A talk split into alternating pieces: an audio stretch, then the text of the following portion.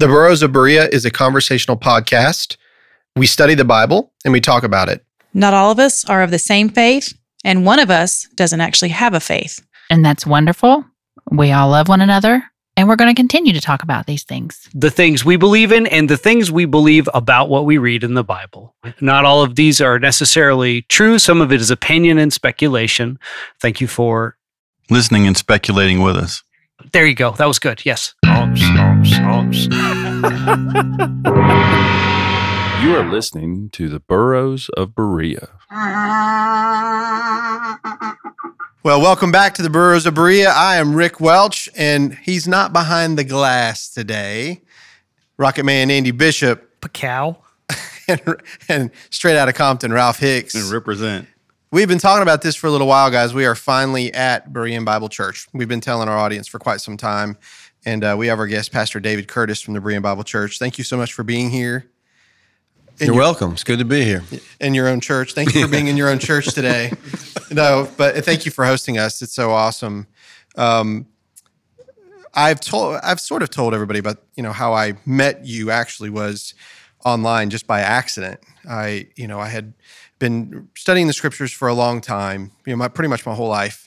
And eschatology is such a bear, especially in the Baptist world, when you're looking towards the future for everything. And so it can be a mess. And every time something happens, Ukraine has been invaded by Russia. And so the whole world went crazy. And now, here it is, and everybody's waiting to take the mark of the beast. And so it was very exhausting. And then, a couple years ago is whenever I stumbled upon the preterist, eschatological view. But then we were the Boroughs of Berea, and we I'm doing some searching, and then there's this Berean Bible Church, and I was like, oh, that's neat. And I just looked, and you guys had this amazing YouTube channel with all kinds of videos. So I just started watching, and I was like, wow, this is really something. So I got to know you a lot longer before you even knew who I was, And so this past spring, we came to the spring conference so that we can meet you because we've been using your notes on the show. Well, not all of them, but the ones that I want to do. But tonight, what we want to do is we would like to hear your personal testimony. And I've heard little bits and pieces. I heard a little bit at the spring conference, and we were doing a testimony series this year, and I thought, wow, I'd really like to know, more about your walk, because you weren't always a preterist. And I assume that's true.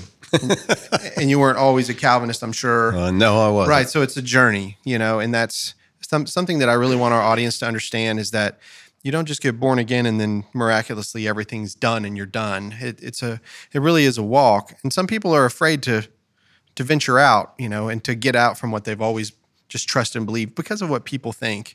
And I know you're going to have some of that in your past. So I always ask every guest, the first question I ask them is, can you tell me your earliest memory of when you heard the name Jesus Christ? I don't know. I came from a good family. I mean, my mom and my dad loved each other. I'm the oldest of three. I have a younger brother and then a younger sister. So I came from a good home. We went to a Presbyterian church. Church was just something I had to do. I didn't like it at all. But I remember one time sitting on my bike, Stingray, banana seat, butterfly handlebars.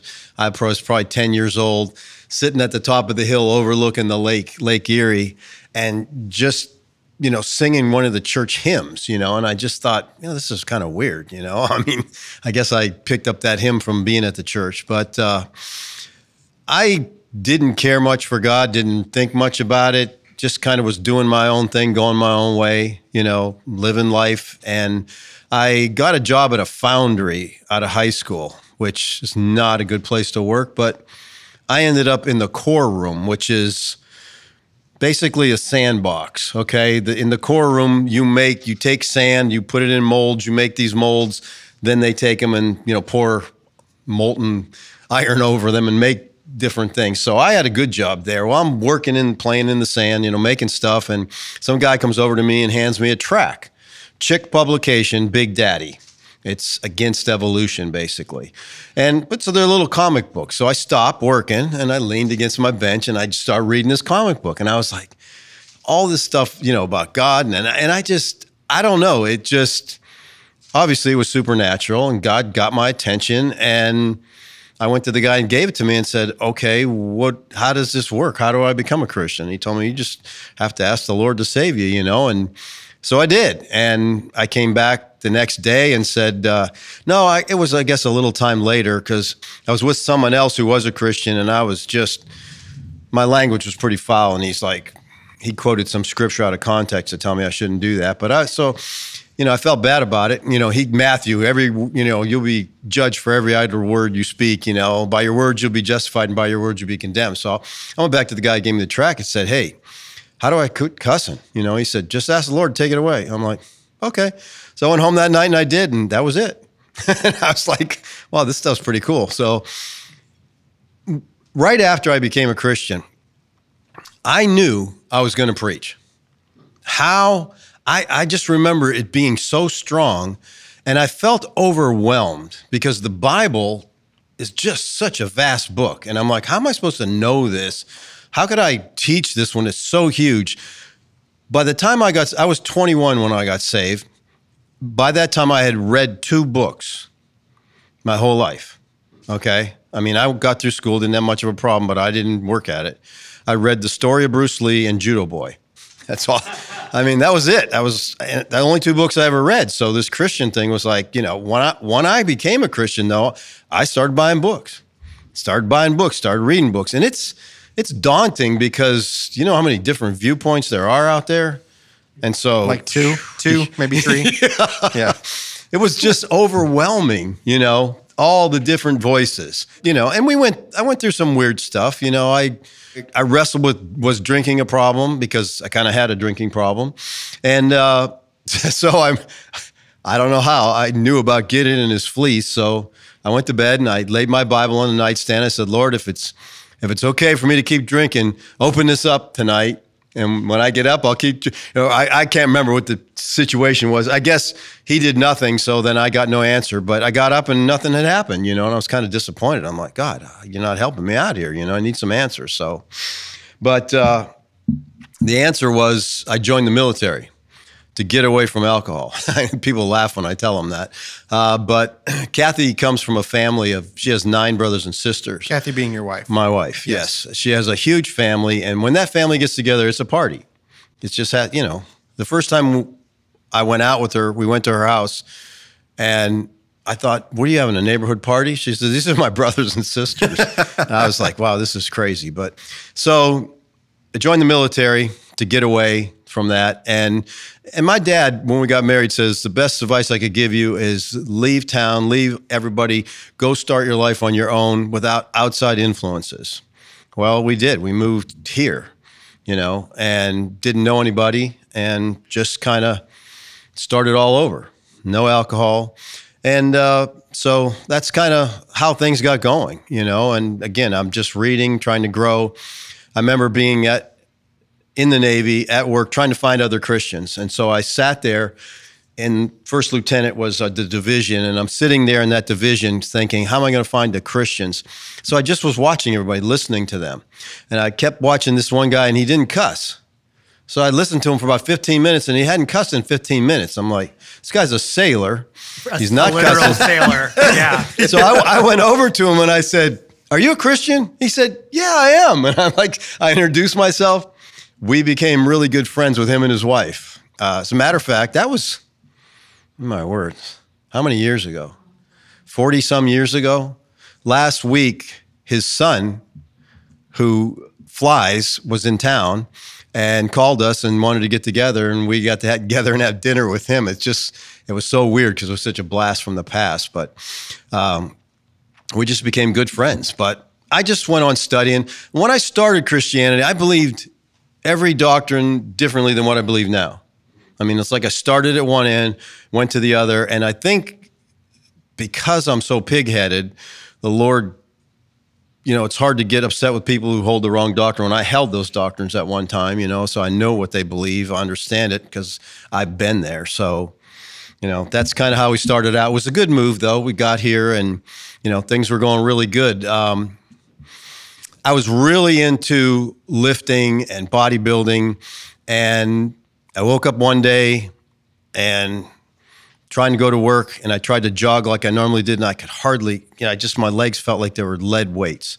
And I was like, what in the world's wrong with me? I got to work, just felt off, went to the gym at lunch, couldn't do anything.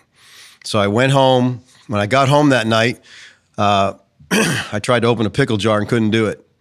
I said, something's not right with me, and I tried to cut. The guy that worked at a foundry out of high school. Yeah. Right? And now he can't open a pickle jar. I tried to cut my nails with the nail clipper, and I couldn't squeeze them. I mean, my arms were flexing, and I couldn't squeeze them. So Kathy took me to the emergency room on base, and I had Guillain-Barré syndrome, which I got from the swine flu shot that the military made me get. So I became totally paralyzed from the neck down for a while. And I was in intensive care for 3 weeks. From the time I got there to the time I left, I lost 30 pounds of muscle atrophy because the nerves stopped sending impulse to the muscles. So when I went in, I'm sitting in a wheelchair and I don't have my shirt on. And the guys are like, oh, you look like Hercules Unchained. And when I left, they called me Pencil Arms. So it was quite a drastic, but wow. I knew what was happening. God was trying to get my attention.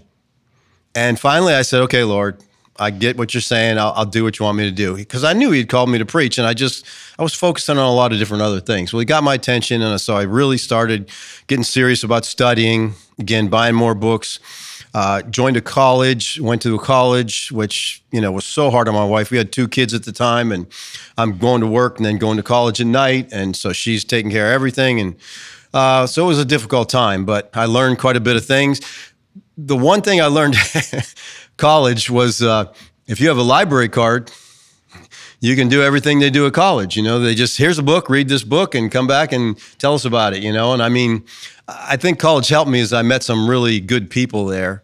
But other than that, it was just, a reading list. Yeah. Well, you read this book, and then we'll talk about it, and then you pay us for telling you what books to read, Well, some of the books, I was like, they quote other authors, so I would look up those authors, and they were against what this college believed in, so it got to be a problem there. I was going to a Baptist church, and my theology just started changing. I think the most important thing, and the thing that was so overwhelming to me, was the Bible is such a huge book, and I push our people constantly now to read the Bible. We try to get our people to read through the Bible every year, cover to cover. And most Christians have never read the book. Many pastors have never read the book cover to cover. And I just think that's how you learn what's in there. And so doing that, I'm coming across things. I remember I was so anti-Calvinist. Calvinists were just, I felt Calvinists are all, they seem to be highly educated. They're so educated that they don't know what they're doing, Because to me, it was just, it was really an affront. And I just got to the point where, I had been teaching through the Bible verse by verse. I studied, after I got out of the military, I worked for the Naval Air Rework Facility. I worked at a bench building cables. And so I had a tape player and headphones, and I would listen to MacArthur all day, every day, 8 hours a day. And I developed that verse by verse style. I just thought, this is important. He's going through the Bible. He might not be right. Just some of the things he's saying, but he's going through the Bible. And to me, that was, let's learn what the Bible says. Well, I'm teaching through James, and I come, to the verse that says, of his own will begotten us by the word of truth. And I thought, that's weird. What do you mean of his own will? What about my will? And I just started digging it. And I'll tell you, that was a super rough week for me. I was in my office, banging my head on the desk, crying. I'm like, I didn't want to be a Calvinist. Right. But I was like, I don't know. This is just what the Bible teaches, So I'm like, okay, what do I do, about the other people in the church? So we got the elders together, and we went away for a weekend to the mountains and got a cabin in the mountains, and we spent the weekend studying together. And everybody came out of that retreat a Calvinist, So we just hammered it out. That's how we did things, And later, with the whole preterist thing, that same thing. Can you refresh me on what Calvinism is in the context? Okay, yeah, of religion? I'm sorry. That's a term. Some people don't like the term. I just think it you know, when you know who Calvin is, I guess it just explains it. But what you got, the church is divided between Arminians and Calvinists. And the Arminian believes we have a free will. We choose God. Okay, we. So it's a similar argument as the same philosophy. The philosophical argument of Calvinism. It's about free will. Then? No, I don't think that. Well, see, I wouldn't call it philosophical though. I just think it's biblical. Okay, you know. The Bible teaches that God chooses. We don't choose, God chooses. And I believed that I had that choice. And as I study the scriptures, I just see everywhere that no, it's not our choice. You know, he chooses, he draws, and unless he draws, you know, we don't come. You know, and thank you. Yeah. It's just I need those refreshers, and that's not a problem. Some people don't like the terms, and I just, it's hard to get around using labels. And it is, it's a painful thing, honestly, because I had a very similar experience. I had a coworker that was a Calvinist that brought me Studies in Saving Faith by A.W. Pink, and I didn't know who all Pink was, when I read it, and it was incredibly eye-opening. Then it's like those verses in the scripture, even when you're reading it cover to cover, sometimes you read it so fast you miss when it says, like John 6:44, no one comes to the Father unless the Spirit draws him. And you're like, what does that mean exactly? Like, wait a second. So yeah, it's in there. That's the thing about the scriptures. It's in there. And I mean, and that's how I believe. And I've heard you make that argument. And we've talked about that. Yeah. In our studio, we've had that, several back and forth about free will versus, or Arminian versus Calvinism. And Jeff actually has, Jeff McCormick has a great thing on your website. It's a mixed room at home as far as Calvinism, I think. Okay. I think it's a mixed room across the country. Yeah. Fair enough. Yeah. And the church itself is definitely divided on this issue, sure. But like you mentioned, John 6:44, no one can come to me unless the Father who sent me draw him. Right. And so it's saying that nobody can come, all right? So nobody comes unless, how does someone come? They're drawn by the Father. And the word there is helkuo, the Greek word, and it's only used 6 or 7 times in the scripture. You look up every use of it. It doesn't, they say, well, that means he calls, no, it doesn't. The word means to drag by irresistible superiority. Yes. All right, now we're just sticking with the Bible and trying to pull out what does this verse mean by what it says. The verse is used of Peter drawing his sword.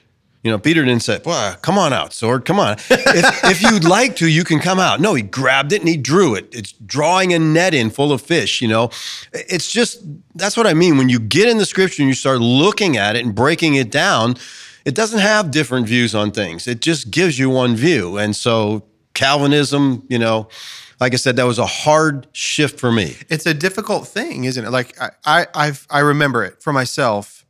There are times whenever you learn something in the scripture that, and it's weird, it's like we have volition. We know we have volition. You could come across the room and smack me right now. So that volition is almost wants to war with that. What do you mean that you have all sovereignty? But then if you really think about it, of course he does. It's really simple.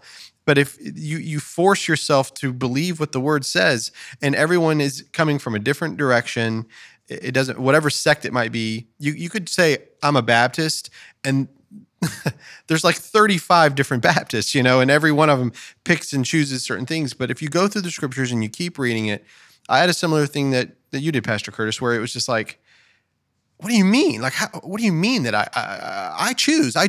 But I had to give that up, and I did. Obviously, I just believe that God is completely sovereign. I do.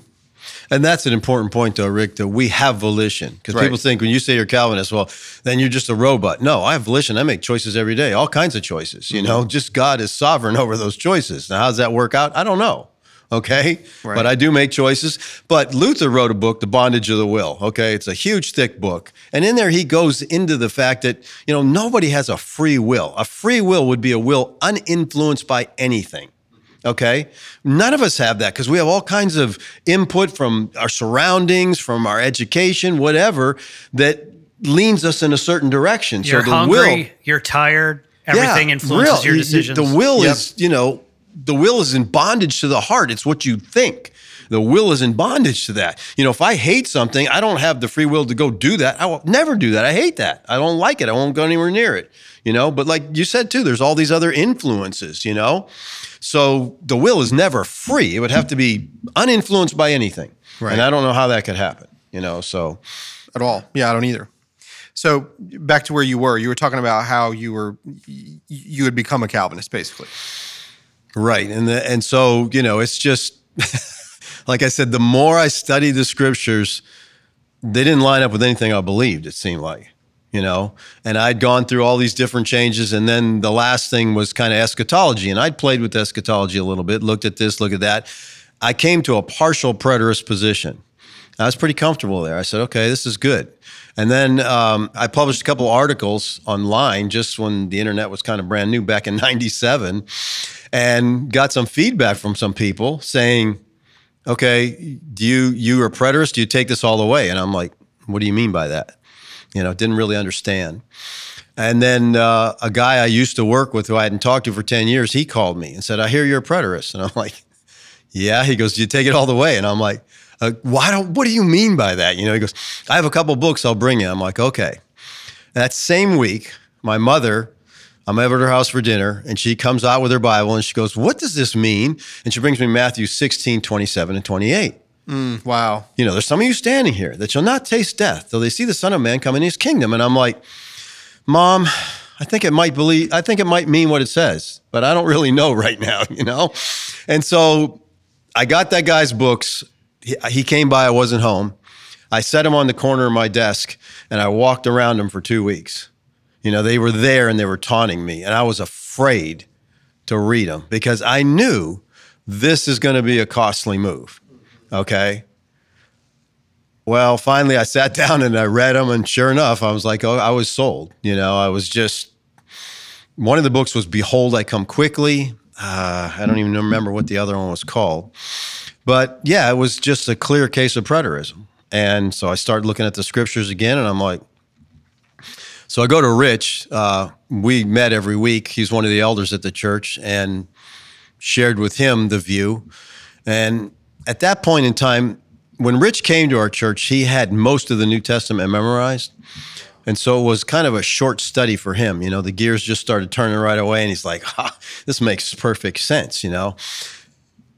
I was teaching through the book of Corinthians. I was just finishing 14.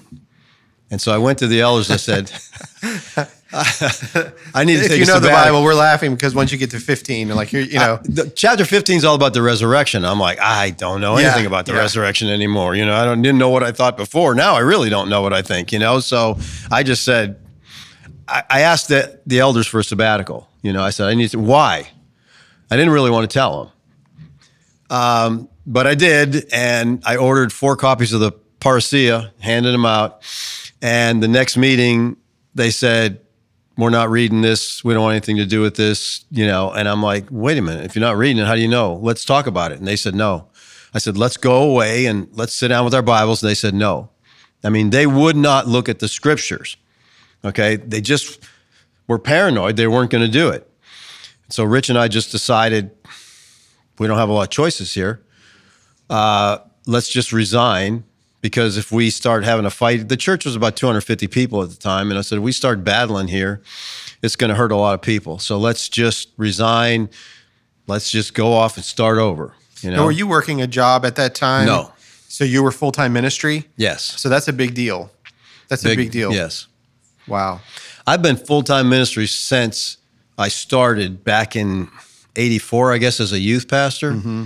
They hired me, went full-time, and I've been full-time ever since. You recognize that pressure too, like every time that, like you said, your beliefs continuously change as you read the scripture. So did they change enough to, like, let's say when you converted, I hate to say converted to Calvinism, but here we go, right? Here we go. That's a good word. So whenever you became a Calvinist, were you, for example, were you at a Free Will Baptist church as a youth pastor, and then that changed, and so you had to go to a Reformed Baptist church or anything like that? No, I was at a Baptist church. So yeah, there was a conflict there, you know. But here's the thing. At this church, I got joked a lot because I was always studying the Bible. I mean, I thought that's what I was supposed to do. Why are you reading the Bible? Right. But they would joke me all the time. You know, what are you doing, studying the Bible again? Ha, ha, ha. And I'm like, isn't that what we're supposed to do? Right. One time the pastor called me. He was in a counseling session, and he called me and he said, what's the Bible say about this? I need an answer right away. I'm in the middle of a counseling session, he called me, and I'm like, if you read the Bible once in a while, you might know what it said, you know? So I knew that my days— This was before Google, I'm assuming. I knew my days there were short-lived because, you know, my Calvinism was getting in the way. And also, I just was troubled by so many things that happened at the church. Sure. You know, it was like a scheme to separate people from their money. That was the main issue with the church, you know, money, money, money, money. And this is something you would see as an administrator, like, or as an assistant or a... Well, just being there, you know, in the congregation, I'm like, you know, or you go to an independent church like that and, you know, Sunday morning, Sunday night. You're picking that up? Wednesday night. Yeah, but that's life. Yeah. I mean, anytime you went to church, they passed an offering. You know, they had all kinds of different programs. They had all tithe Sunday. And that happened. If you don't tithe, try it. Everybody tried on this Sunday. You'll like it so good, you'll do it all the time. At the end of the summer, they had makeup Sunday. If you didn't give a tithe or during the summer because you're on vacation or something, now you can make it up. They did the chest of Joash, where they actually put a chest up at the front of the church and had people get up and march around and put money. I mean, everything. And I was just so sick over this. I'm like, this is not right, Lord. This is not, I don't know. I just felt like I didn't fit, you know? And then as I became a Calvinist, you know, the pastor came to me and he said, can you write a tract, so, you know, a gospel tract that we can give? Yeah. I said, I'll put point one, be elect, you know? And he didn't like that too much, you know? So I was just joking, of course, but he didn't like that. And the differences were growing stronger and stronger. So I knew I had to leave, you know, so. How did this affect your wife? I mean, you made a lot of changes here, and you're with this woman since you were both very young. Yes. And you've made a lot of changes, and she's still with you, amen, because that doesn't happen very often in real life, let alone with someone who's making the huge changes spiritually that you are. How did that affect her? I'm sure, I know that she supported you, but what was their conflict there? She didn't sign up to marry a preacher. Let's just put it that way, okay? She had no clue. Came from a family of partiers, man. We had been together for 3 years, and I became a Christian. And I became a Christian, and I said, okay, we need to get married. So we got married, and I left for boot camp, and I made her promise to read her Bible every day while I was gone. And about halfway through boot camp, she wrote me a letter saying that she became a Christian. So I hadn't got to Corinthians yet in my Bible study. I didn't know I was supposed to not marry an unbeliever, okay? I was 6 months old. I hadn't gotten that far. I didn't understand that much. So I married her, but, you know, God being gracious as he is, worked this out. So yes, we went through a lot of changes, and I'm the kind of person that I question everything. And most churches really don't like that at all. You're right. If you ask them a question, Catholics, where I'm from, you know, I mean, first of all, you don't dare question the pastor. I can almost tell the kind of background someone comes from when they come here and visit. And at the end of the sermon, I open it up for questions, and they freak out. They're like, "You can ask you questions, you know?" And I'm like, "Yeah, I don't, you know, what if you don't understand something, or if I said something wrong? What's, you know?" And people are not used to that. They just, you know. So my wife wasn't crazy about my personality of questioning, challenging everything, you know, because it got us not the best favorable status at a lot of places. And my wife had a joke that, I don't know if it was a joke or if she was serious, but she used to say it for a while. She goes, "What do we believe today?" And, you know, because there just were so many radical changes, you know, but that's the danger of studying the Bible. Right. I mean, you're going to find out that a lot of stuff that goes on in the church has got nothing to do with the Bible, you know? So it can be a dangerous position to read it on a regular basis and learn what it says. So, well, okay, so I'm at this, so that's where she's at with all this, you know. When we became a preterist, when this happened, we decided to split. We were going to actually meet at that church in the evening because they weren't having evening services, so they were letting us use the building. We separated. We had a big service that day, announced our resignation, and people were like, "Why are you resigning?" And we're like, "We can't tell you." They put a gag order. They didn't want us to tell anybody anything. So they're like, "This is ridiculous," you know? And I'm like, "Look, you can come to me later if you want." As soon as the service was over, they rallied the troops, and they just started attacking us, telling us we're heretics, saying we don't believe the Bible, saying all this kind of crazy stuff. It was really, really hurtful for my wife. Sure. Me, you know, you say what you want, I don't care, you know, I mean, but she's looking at them attacking me out of a job, all this stuff at the same time. And it was, a very stressful situation for her. I'm not exaggerating when I say it sucked the joy out of her for over a year. Mm-hmm. I mean, because people we had ministered to for years and years turned on us, you know, called us heretics. We got all kinds of hate mail. We, you know, all this. And it was just devastating to her because she is a very much a people person, mm-hmm. you know, and so it was devastating to her. About a year after we had left and started over, we went up with two other couples. We went up to the mountains for a vacation, and we were up in the mountains and we're sitting there talking and,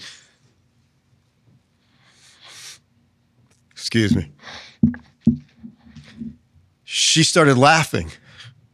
And I started crying because I said, I haven't seen you laugh in a year. I mean, it just devastated her. But I think now she would agree that we have more friends, more camaraderie, more fellowship among the preterist movement than we've ever experienced in our life. Sure. There's a bond within preterism because there's a persecution towards preterism. Mm-hmm. And I think it drives us together. It helps us to support one another. But we have closer friends now than we've ever had, you know, because of it. But it was a long road. It was a hard journey getting there. You know, I was 43 years old. I was out of a job, had no church, had nothing. So we just kind of started over and, you know, it took a while, but we started making some progress. And it's just the church itself, the local church local, hasn't grown. It grew for a while. We got up to about 100 people for a while. And then, you know, people would come in and they'd do fine until they heard me get to a scripture that dealt with Calvinism or preterism. Right. We had more people leave over Calvinism than preterism, mm-hmm. you know. Sure. So you, right after you, when you became a preterist, is that when Berean Bible Church began? Yes. Okay. That's what we did. When we left, we were at Faith Bible Church. We left Faith and we started Berean Bible Church. And we called it that because that's kind of, we didn't really leave the church over preterism. We left over the freedom to study the scripture, to let the scripture speak. Right. Because they were like, we can't even look at it. They would not look at the Bible with us. Right. A lady from there called me and she said, I was asking questions about this to find out what is happening here. You know, she knew me. She's knew me since she became a Christian. I was the only pastor she'd really known. And now she was married and had kids. And they said, well, you got to stop listening to Dave Curtis. And she said, I'm not listening to him. I'm just reading my Bible. Right. And they said, you need to stop reading your Bible. I'm not kidding. Wow. I'm serious as I can be. The elders of the church told her and her husband was, okay, you need to stop reading the Bible. So her husband told her, you can't read the Bible. So that went on for about 2 weeks, and she just said, I don't care what you say. You know, you can't, this is an unlawful order. You can't tell me to do this. I'm going to read the scriptures, you know. And I thought, they're calling me a cult. They're calling this, you know, me a heretic, and this is a cult. And they're telling people don't read the Bible? That's all I'm telling people is read the Bible. You know, I'm begging people to read the Bible, and they're telling people don't read it, because they're afraid. And it's just, you know, it's a sad thing, you know, and the same thing, you hear testimony after testimony now of people, pastors and people coming to this preterist belief and being thrown out of their churches, you know, because of that. And it's just, well, you live in a left behind world. We've already been through the Tim LaHaye, Jerry Jenkins books and all the movies and the horrible, Kirk Cameron film. You know, Left Behind, that whole series. I'll bleep that for you, just in case. You do what? I said I'll bleep that for you, just in case. Kirk Cameron's an awesome dude, just not so much that movie. But that's primarily the whole world looks at dispensationalism, you know? And then Mike Sullivan, in his Armageddon Deception book, you know, when he talks about Islam and Judaism and then even like Zionism, it's like our whole world is focused on this massive war that's coming. It's such a negative outlook. And I don't know why everybody loves it and is so attached to it. And what they have to do to believe it, they have to work really hard to believe that. when you read the Bible, it's so much easier to believe the preterist eschatology. To me, it is. Right. Well, that to me is the greatest hindrance we have in sharing preterism is most people, and by far most people, don't know enough about the Bible to talk about it. Mm-hmm. They're dispensational because that's what their church tells them right. They are. They couldn't defend it. They couldn't support it. And I found that most people, if you can sit them down and talk to them and share the scripture with them, will see preterism. Mm-hmm. The problem is they go back to their pastor and right away, oh, that's heresy, stay away. And then you lost them. Right. You know, I mean, my nephew, when he was in high school, asked me if I would come meet with him and a couple guys from his school to talk to them about preterism. So I said, absolutely. So we went to Starbucks and, you know, spent hours there laying out the scripture. And these guys were all excited. You know, they were buying it. And then my nephew was all excited. And I said, calm down. Let them go back and talk to their parents or their pastor, and you'll see things will be different. And sure enough, you know, they thought it was cool until someone else told them it was bad. Right. You know, but so that's kind of a hindrance we have. Yeah, with the persecution that you're going through, it's almost like you're one of the early Christians. Well, yeah. that's I mean, I never understood persecution. I mean, in this country, where are we going to get it from? Yeah, when your church turns against you and the people who are Christians turn against you, then you start feeling this. You know, I mean, like I said, people being thrown out of churches. You know, it's really sad. You know, because they hold a view that's biblical. Right. Now, of course, they don't. The people who are throwing them out don't believe that, but again, they can't debate with these people because they don't want to. They're afraid of it. It's just, you know, when we first put the website up and I did as soon as Berean Bible Church started, I knew a guy that did, because I don't know anything about that stuff, but I knew a guy who did it, and I called him and said, can you put a website up for us? Sure. And so one of the links I had on there was how to refute preterism with the scripture. And you would click on the link and the theme from Mission Impossible would play. That made a lot of people mad, but I'm like, it's just true. It's impossible. Funny. You can't argue against preterism with the scripture. Right. You can with the creeds, you know, you can with anything else, but you can't use the scripture and argue against this. Right. So, yeah. But it, like I said, it's been an interesting journey. The more I study, the more I read, the more excited I get about it, the more convinced I am as a Calvinist, the more convinced I am as a preterist, the more time I spend in it. You know, it's just like it's everywhere. And we have, you know, this brand's been going for 25 years. So some of the young people in the church, they never knew anything else. Right. You know, other than this. So they hear from other people. My granddaughter, she goes to a youth group. When we put a new sound system in, the guy who came and did the sound system, he heard her sing, and he goes, you know, we have a youth group, and there's music, and we'd love to have her come over and sing, you know, and she's got an incredible voice. So she started going to the youth group on Wednesday nights at this church. So she calls me one day. She goes, Grandpa, you know, they believe the Lord's coming back again? And I just started laughing. I said, honey, everybody does but us, okay? So that's nothing you're going to, you know. And then a couple of weeks later, she calls me again. They're talking about the devil. That's all they're talking about is the devil this and the devil that, you know. And again, I'm just, you know, she's just like, well, they don't understand what other people, you know, that.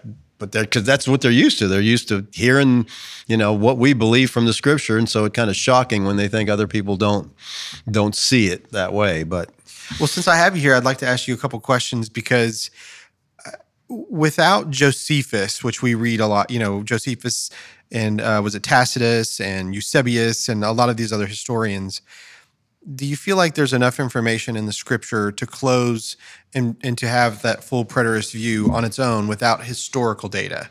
Absolutely. You do? I do, absolutely. Mm-hmm. I think the historical data is encouraging. I think it's helpful. I think it's supportive.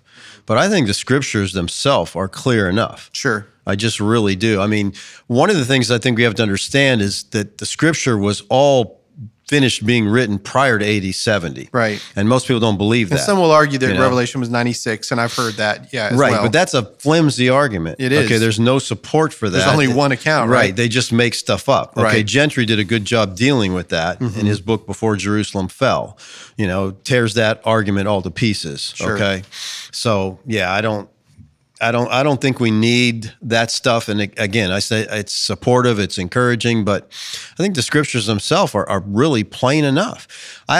Zane Hodges, who was an author, was a friend of mine, personal friend, and we had some serious conversations. And he was on the translating committee for the New King James Version. I don't know how many people were on that committee. I forget how many. There was quite a few. And I asked him, I said, so what do you think? He wasn't a preterist at all. But I said, you know, when do you think the Bible was finished being written? He goes, everybody on that committee feels that nothing was written after AD 70. Yeah. So I was like, that's pretty cool, because most of them were dispensational, but they just believed nothing was written after that. You know, and I think if you understand that and you understand the language of Scripture, it's just... you can't get around the time statements, you know, but today the church turns the time statements on their head. They make them allegorical, and they take the allegorical stuff and they make it didactic, and they switch everything around, and it's so confusing that, you know, time doesn't mean anything anymore. That's so right. Yeah, it's very true. And I agree with you about what the Scripture says. And I think that's what was so hard for me initially, is that I saw those time statements and I wrestled with them, because to me, it seemed like Jesus was a false prophet. That's what I saw. He would have been. That's what I saw. Right. And I thought, and I agreed with, you know, a lot of, who is the name? What's the name of the man who wrote Mere Christianity? C.S. Lewis. And I've heard you say this on your YouTube channel, and as well as what I've seen when he argued with Bertrand Russell, you know, in the debate about this generation shall not pass, and how he had said that was the most embarrassing Scripture. And I felt the same way. Like I did. I thought, if this really didn't happen and all of these people thought it was imminent, including the Lord Jesus, then he really wasn't who he said he was. Let's just call it what it is. And I really was ready to set the Bible down. I really was. So I came to preterism because I believed that Jesus was who he said he was, and everything he said came to pass, even though I didn't understand the rest of the Scripture. I just believed him enough. And that was good enough for me at the time to say, okay, I think that this happened. We just don't understand how. And then that's what led me to Josephus and all the other things. And then I discovered preterism and what it was. And so, yeah, that if you read the Scriptures enough, you'll find it. It reveals itself.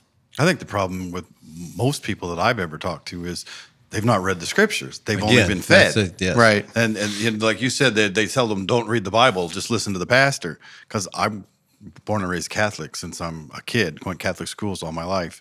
And when I was 19, I was teaching catechism, and I asked a pastor a question, and he said, you just have to have faith. I'm like, well, okay, but just show me that in the Bible. No, you just have to have faith. And that was the end of me teaching catechism at that school and at that church and singing in the choir. I ended up leaving because you couldn't have a conversation. And I find that when I talk to people, you can't have a conversation with them because they're afraid, because they don't want to be the kid that says, I don't know the answer. Or when the teacher says, does anybody have a question? They don't want to be the person to ask the question because they don't know the answer. And because they haven't read the Bible themselves, they have no ground to have a conversation with you. So I think people just don't. And I think you're absolutely right. People need to read it. And I've used that argument myself when I'm in an argument with someone. They're telling me a point of view, and I say, let me ask you a question. Have you read the Bible cover to cover? And they say, no. I said, then how do you know that your arguing is true? It might be in the part you haven't read yet, you know? So I said, we don't have an argument anymore. You don't even know where you're coming from. And that's just, you know, again, ask most Christians, you know, have you read the Bible cover to cover? You're going to get a no. I mean, because it's like, why would you do that? You know, it's like I said in the beginning, it can be daunting. And when people first do read the Bible, they get a little terrified. God's killing everybody. Yeah. You know? I mean, they're wiping out everybody. Yeah. Well, that's why I have to do the 1-year Bible, because it splits it up a little bit of this. Because when I start getting to the begats, I'm like, okay, I can't read this for 3 days. I'm sorry, but I can read one today and one next week. Anybody that knows our show knows that Andy isn't a believer, but Andy has a lot of great insights. And I'll never forget the time he said, you know, when I hear about the Bible and I read the Bible, I always felt like anytime something was good and loving was going on, like Jesus was there and everything was cool. But when it got bad, Jesus stuck down an Old Testament God, just took him and threw him into hell. You know, I was like, I get it. Like I do, like, you know, I see where he comes from, because it seems like, you know, God in the Old Testament is a lot harder than Christ was, but the more and more you read, you realize, oh, this is a special relationship with him and his people, and how he treats his people, and then what Christ did for us, and how he opens it up to, you know, I say to the world, of course, as Calvinists, we understand it's the remnant, it's the ones that are elect, but regardless of it, we don't know who they are. No, you don't. And so we tell people and we love people regardless, you know.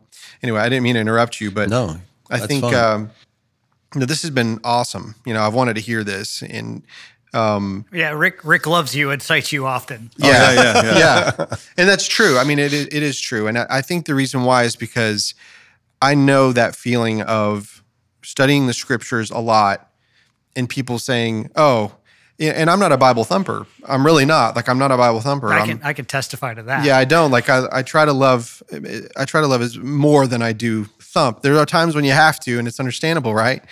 But well, how would you define Bible thumper? Just somebody that hits you in the head with a Bible. Okay. No, that, you know, the people that get very hardcore in their doctrine. You know, see, as a Calvinist, you don't need to do that. You know? Because you know that the Lord, yeah, the Lord's going to do that. Most of the time, they're spouting dogma, not the Bible, though. Yeah, that's true. You know, well, and being free from the guilt that some of the, you know, I had as a young Christian. We had a guy come and work on our refrigerator, and when I was going to college, one of the things we had to do was.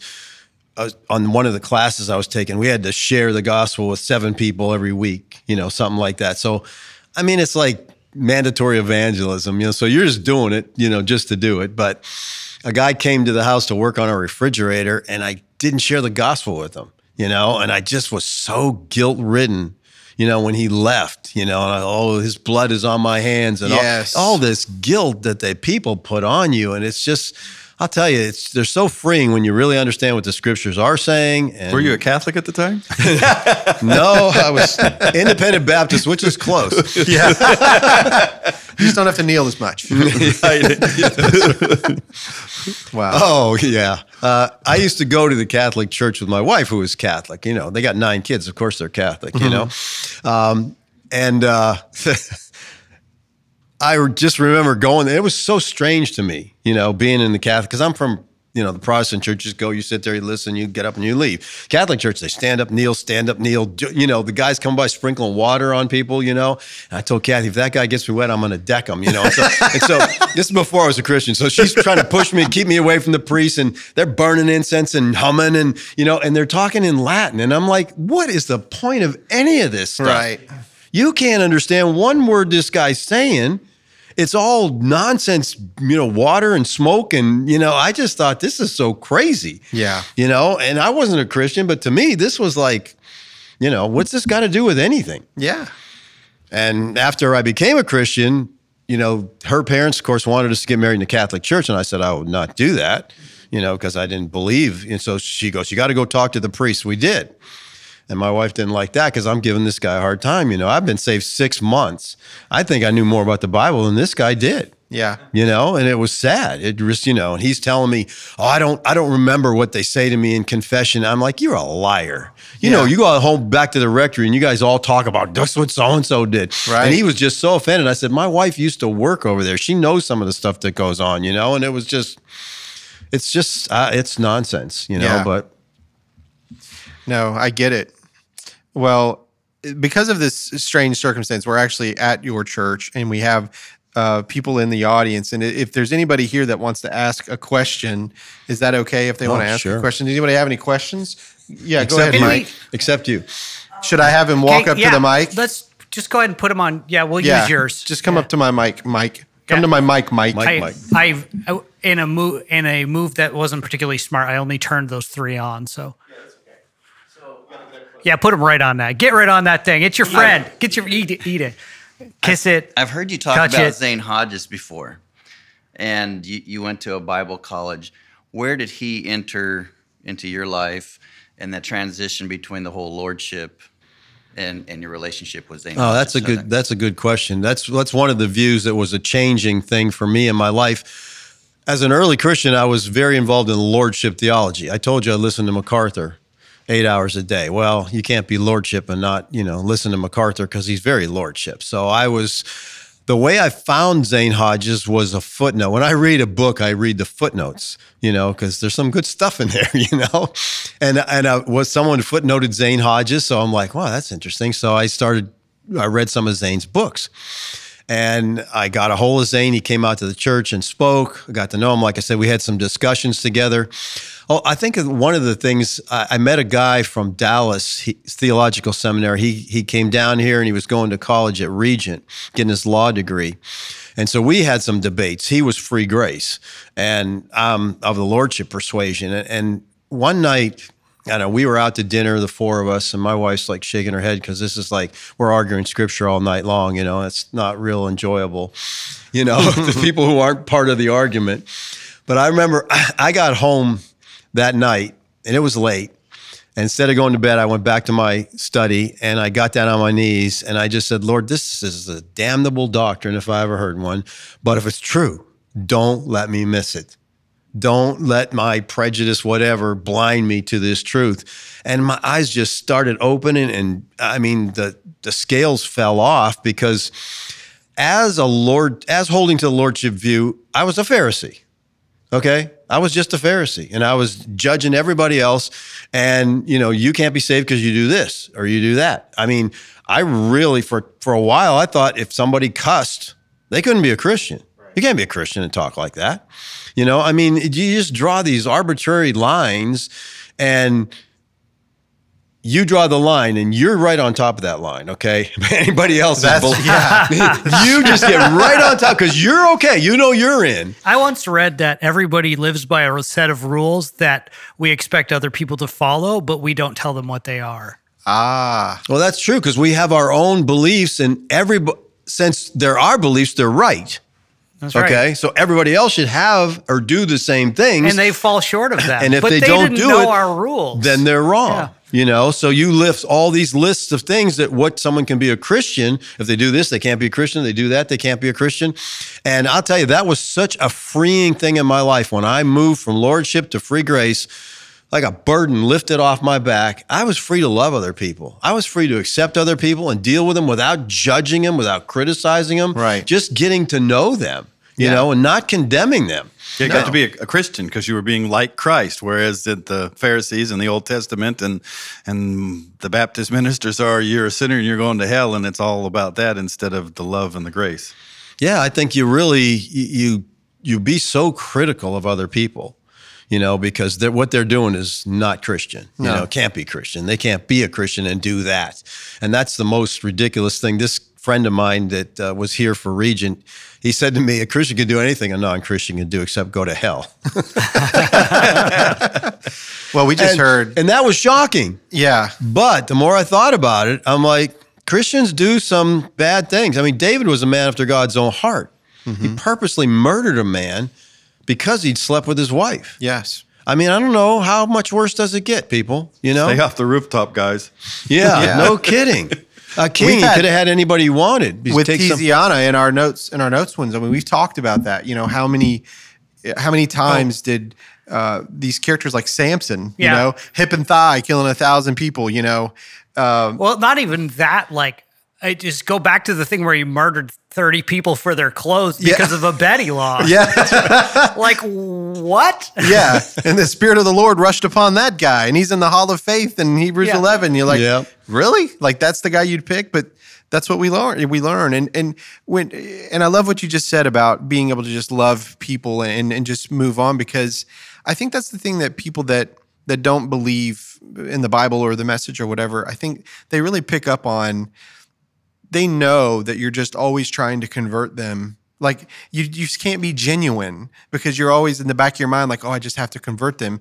And when you become a Calvinist, that takes all that away because, you know, I'm not in control of that, and it doesn't really matter. Like, if he's going to do it, he's going to do it, and that's okay. And so people understand and they feel that genuineness, and I think that's what it delivered me of. Yes, I agree. And then the same freedom with the lordship free grace, because now I don't have to condemn. I have to say he's not a Christian. I don't know his relationship with the Lord. He might be struggling, and if he says he's a Christian, he's living in sin, I'll definitely confront him as a brother in Christ. Sure. You know, we're called to confront one another, but not condemn him because, you know, we all have our weaknesses. Sure. You know, and we just condemn other people's weaknesses, not our weaknesses that we see in them. That's okay. But if they have different weaknesses, then they're wrong. So I find somebody that has the same weaknesses as me, I'm harder on them. And then I'm like, really? That's because I see it in me. And I'm like, okay, I got it. I've just been convicted. Okay, I get it. Yeah.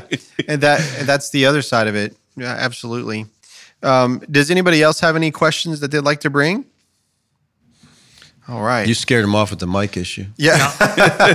I'll actually put one up tomorrow because I think we'll probably won't have this many people all at once. I'll put one up in Facebook. Right. Yeah, that'll be good. Just make it easy. Well, I really appreciate you being so welcoming here and sitting down with us. You're one of the few ministers that are willing to do that, which is awesome.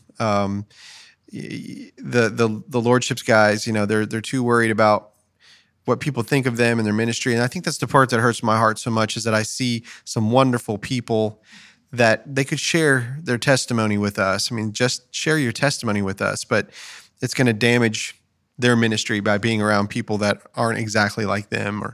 And I hate that. That's the part that I hate. I would really like to break that down. Like that's something that's near and dear to my heart. I think that they need help. The church, the people that are in the church, you know, who call us heretics for believing the preterist, you know, eschatology.